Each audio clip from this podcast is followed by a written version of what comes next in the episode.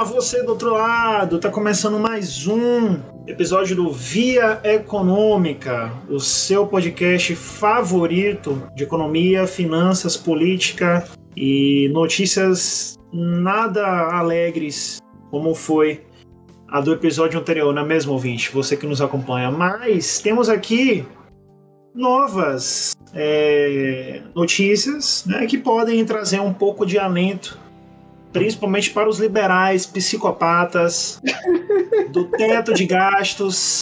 Eles mesmos, os que têm um tesão absurdo, ficam assim de mamilo duro quando vem lá um tetinho de gasto.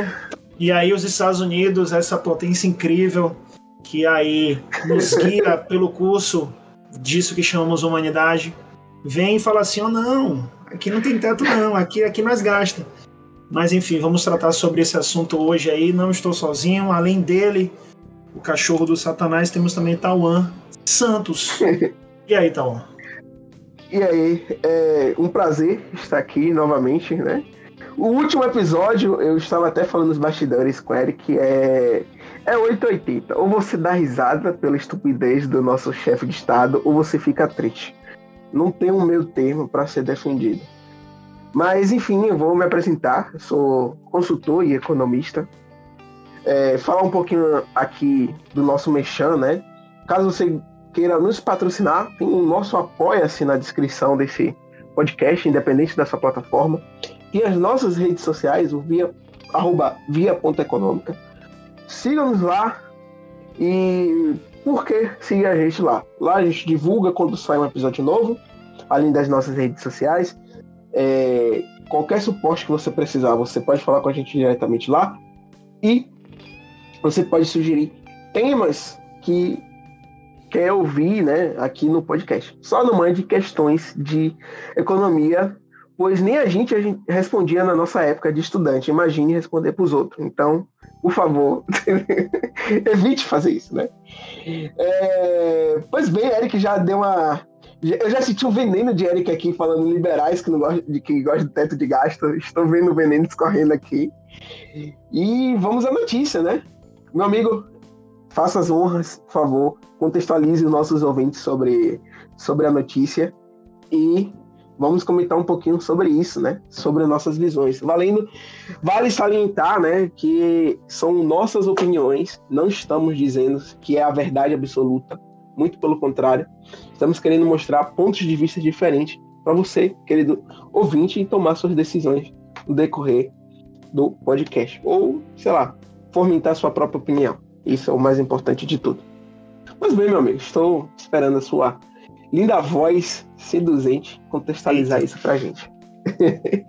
Congresso dos Estados Unidos da América aprova pacote de um trilhão de dólares para a infraestrutura. O Congresso dos Estados Unidos aprovou na sexta-feira, do dia 5 de novembro de 2021, um pacote de investimentos em infraestrutura de 1 trilhão de dólares.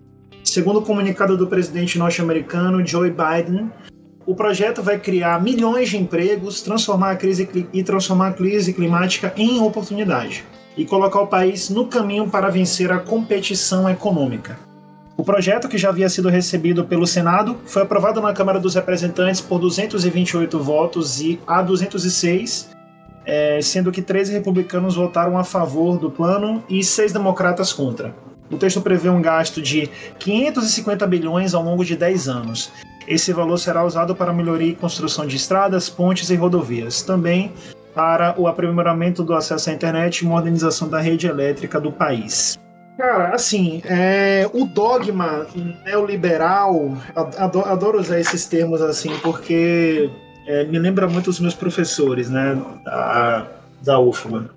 É, o dogma neoliberal que foi imposto aí para a grande maioria das economias do mundo, se não todas, né, desde o fim da década de 80 e, e até basicamente 2008, prega toda essa coisa linda né, e completa completamente assim coberta de razão é, no papel, né, quando você escreve a teoria sobre o, a sanidade fiscal, né, sobre como é Sim. é importante você ter as contas do país ali em ordem e coisa do tipo e tal. O que não é mentira nenhuma, né? Porque contabilidade nacional tá aí, matéria básica de economia, a gente sabe que é, é importante sim que o governo tenha um controle saudável dos seus gastos, né? Mas ao mesmo tempo, esse mesmo dogma que prega essa saúde, às vezes é exagerada, né?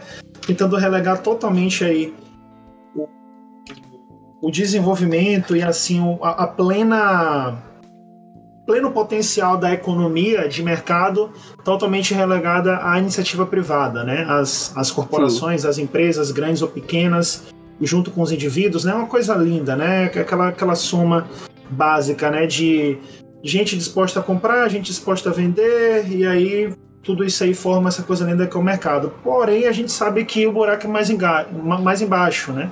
O capitalismo é muito mais complexo do que é, do que Marx ou do que Smith pensaram, do que Ricardo pensou há mais de 100 anos atrás. Né? A gente tem uma série de é, dificuldades é, essenciais nas economias do mundo e os Estados Unidos é, que assim né, é, é aquele liberal aquele liberal para inglês ver né o popular liberal para inglês ver que adora mandar os outros ser liberal mas ao mesmo tempo aí tem uma economia muito bem controlada pelo seu estado, né? No ponto de vista do investimento, desde sempre os Estados Unidos aí tem uma, uma postura clássica, né? De basicamente os Estados Unidos não tem estatais, né? Mas ao mesmo tempo é, investe muito em ciência e tecnologia, tem ali controle da emissão da moeda que é usada como meio de troca no mundo inteiro, então é inegável aqui você dizer que os Estados Unidos é sim um país com economia de Estado forte, né? É, e nesse momento que o Joe Biden, o Joe Biden enfrenta aí de uma popularidade que está muito ruim pós-eleição, né? Eu diria até que se a eleição fosse hoje ele não ganharia. É, retirada aí desastrosa do, do Afeganistão e vários outros problemas relacionados ao Covid em si, é nada mais do que uma atitude, politicamente falando, sensata. Né? Porque afinal, eu diria que é um consenso já da maioria das nações do mundo, fora alguns liberais brasileiros aí, né? É, de que é preciso colocar a mão no bolso nessa situação que a gente vive. Né? No, no, no atual momento, a gente precisa colocar a mão no bolso e botar dinheiro na economia. A iniciativa privada não tem força suficiente para conseguir restaurar o padrão de consumo, o padrão de produção de um país gigante como os Estados Unidos. Isso talvez funcione, sei lá, numa republiqueta lá do, do interior da, da Europa, né, onde ali você tem a força ali de, do, dos capitalistas, dos, dos, enfim, dos donos de empresas para fazer com que a economia rode. Fora isso, investimento em infraestrutura, em, em saneamento básico, em coisas que são assim, de fato, básicas para uma economia girar como a infraestrutura é, é, é, o, é o básico, literalmente, para você conseguir fazer aí uma, uma nova arrancada. Né? São investimentos que geram, além de todas as benesses que o investimento de, de infraestrutura pode trazer, né? em rodovias, ferrovias, aeroportos, portos, toda, toda a cadeia econômica basicamente é, é, é, é afetada positivamente por isso, não é uma finalidade positiva esse tipo de investimento. Claro que no processo de construção, de concepção, toda esse, todo esse movimento né, para estabelecimento desse tipo de investimento também contrata pessoas, então gera emprego, gera renda. É, o Estado, na incumbência que ele tem né, de, na geopolítica atual, de ser aí o gestor da, do, do país, cabe a ele totalmente essa tarefa de, de fato, colocar o dinheiro na praça e restaurar né, esse, esse equilíbrio de uma demanda que está amassadíssima, né? E de uma oferta que está extremamente medrosa sobre o futuro.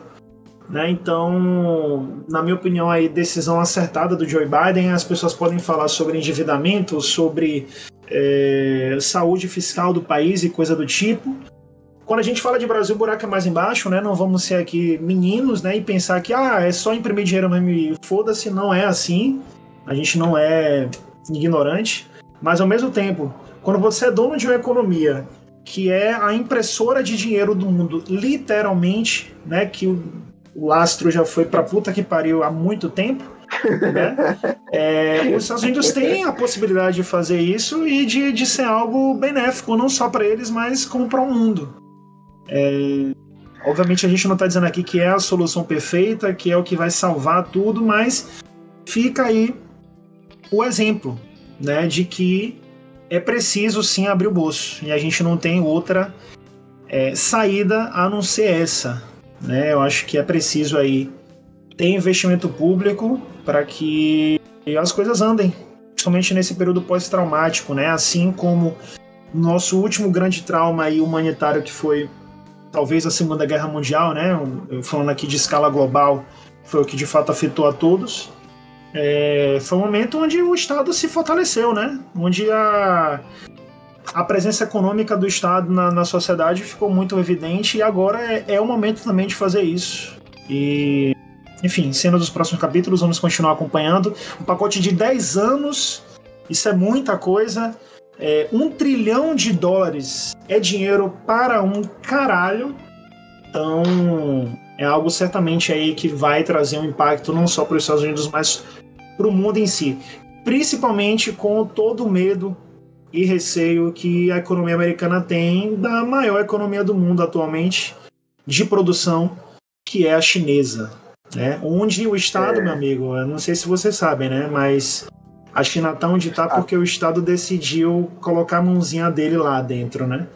Então é bom ver os ver esse consenso aí ultra neoliberal, como diria Ciro Gomes, o eterno, a eterna promessa aí política do Brasil, diria, né? Ciro, Mais interessante. Ciro, Ciro Gomes tá na luta aí, eu não sei não. Já tem um tempo bem, já, né? Pois bem, meu amigo. Pois bem. Vamos lá, né? O, o que eu acredito, né? Em relação, o que eu vejo em relação a essa notícia. Eu não concordo, é, obviamente, eu não concordo em você furar um teto de gasto, né? É, semelhante a, a uma casa, é como se o, o, o gestor da casa, ou gestora da casa, resolvesse simplesmente, ó, a gente tem um limite para gastar, mas cague, caguemos e vamos gastar o dobro disso aqui, tá ligado? Depois a gente vê aí, deixa aí para os herdeiros, os posteriores aí que, que vierem. Isso numa visão mais simplificada, tá? Do, do argumento. Porém, tem uma pegadinha aí. Eu acho que Biden fez uma jogada política inteligentíssima. Como o Eric falou, ele realmente está vindo com uma baixa popularidade.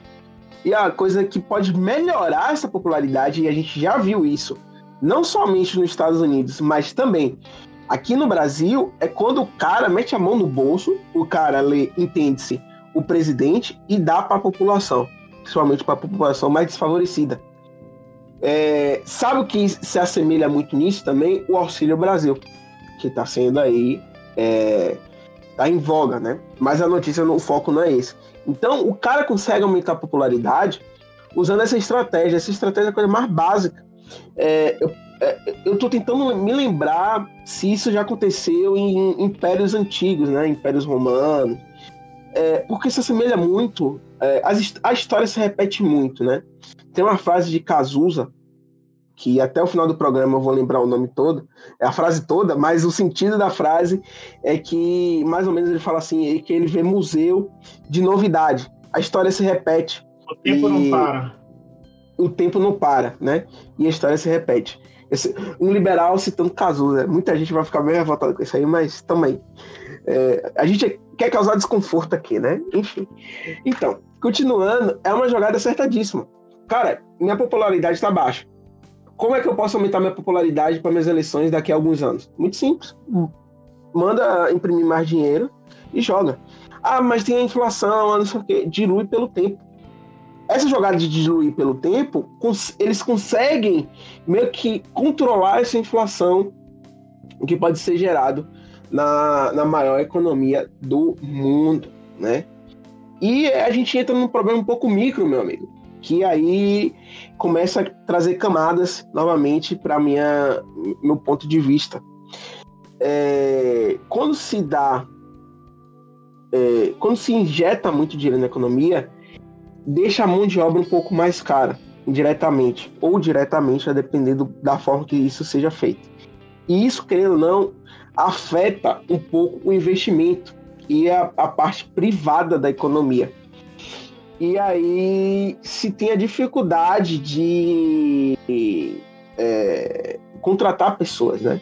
É, um dia desses eu até conferi a imagem, mas eu tava vendo no, no Instagram que o McDonald's está contratando 20 reais a hora para ser balconista, sendo que antigamente era 5 reais a hora. E até joguei no Google, vi a fonte é verdadeira, para não, não cair em fake news. Aprendo aí, meus queridos ouvintes. Caso você veja alguma coisa muito estranha, joga no Google, se aparecer outras referências, isso é a coisa mais simples do mundo. Muito provavelmente não é uma fake news, tá? Vale salientar isso. Pois bem, só para concluir meu, meu, meu raciocínio, isso encarece a mão de obra. Então, começa-se a ter é, pouca, poucas pessoas trabalhando, né? Esperando um certo assistencialismo. E isso, querendo ou não, prejudica certos investimentos que poderiam trazer externalidades positivas, né? É, projetos que demandem de mão de obra também são afetados nesse sentido. Obviamente, obviamente, é, vale salientar que essa manobra de, de mexer com a infraestrutura, que eu não esqueci desse detalhe, lembra-se muito do, de uma, uma célebre frase de Keynes, né? Keynes dizia é, o governo tinha que injetar dinheiro na economia, gerando emprego através da infraestrutura, basicamente.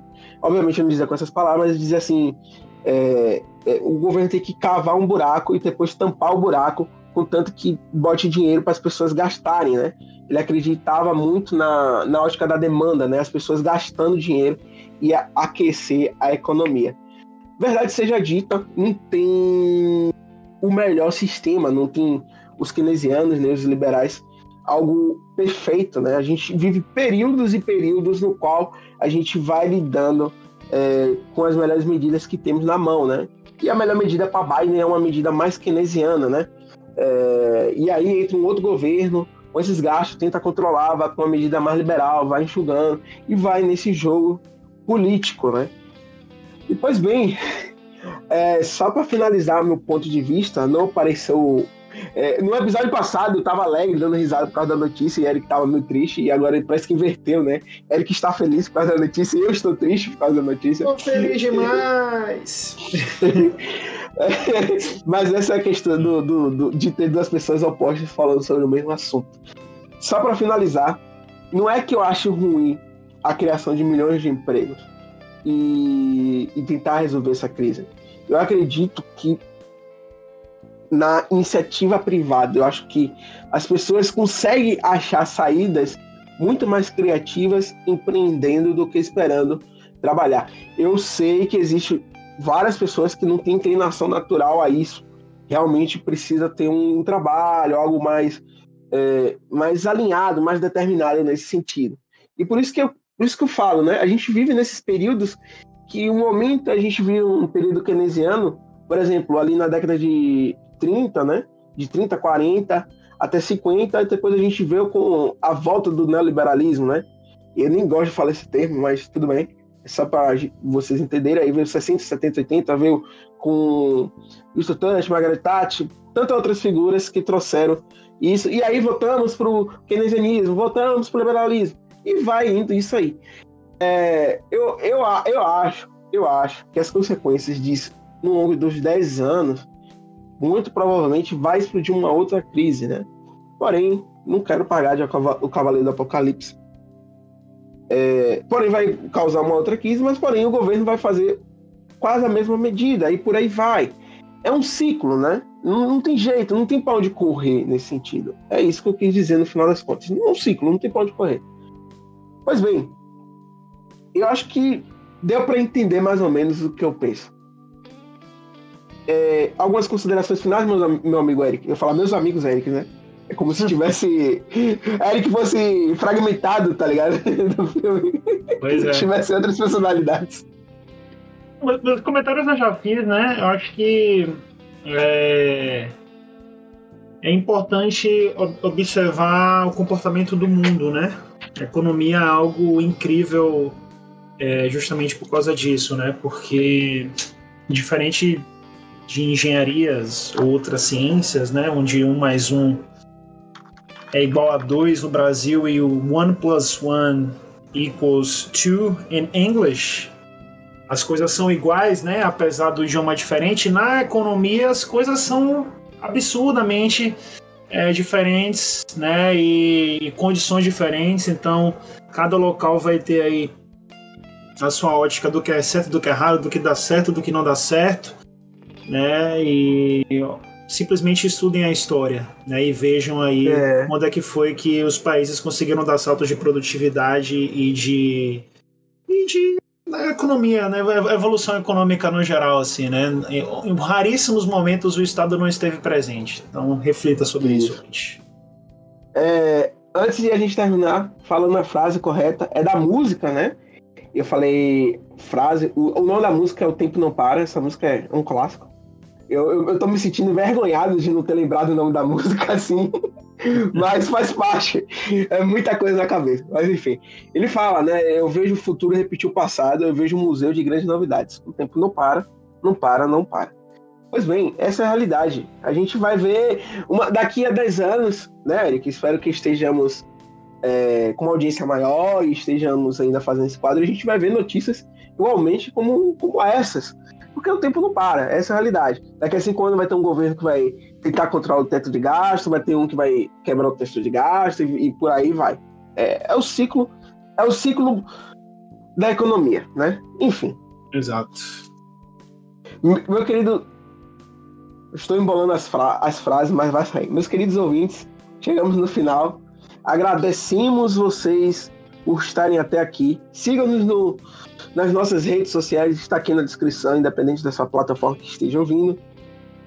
E é isso. Agradeço. Nos vemos no próximo episódio. Tchau, beijo, fiquem com Deus. Diga tchau, meu amigo Eric. Tchau, ouvinte, até o próximo. Obrigado por tudo. Um beijo. Tchau, gente.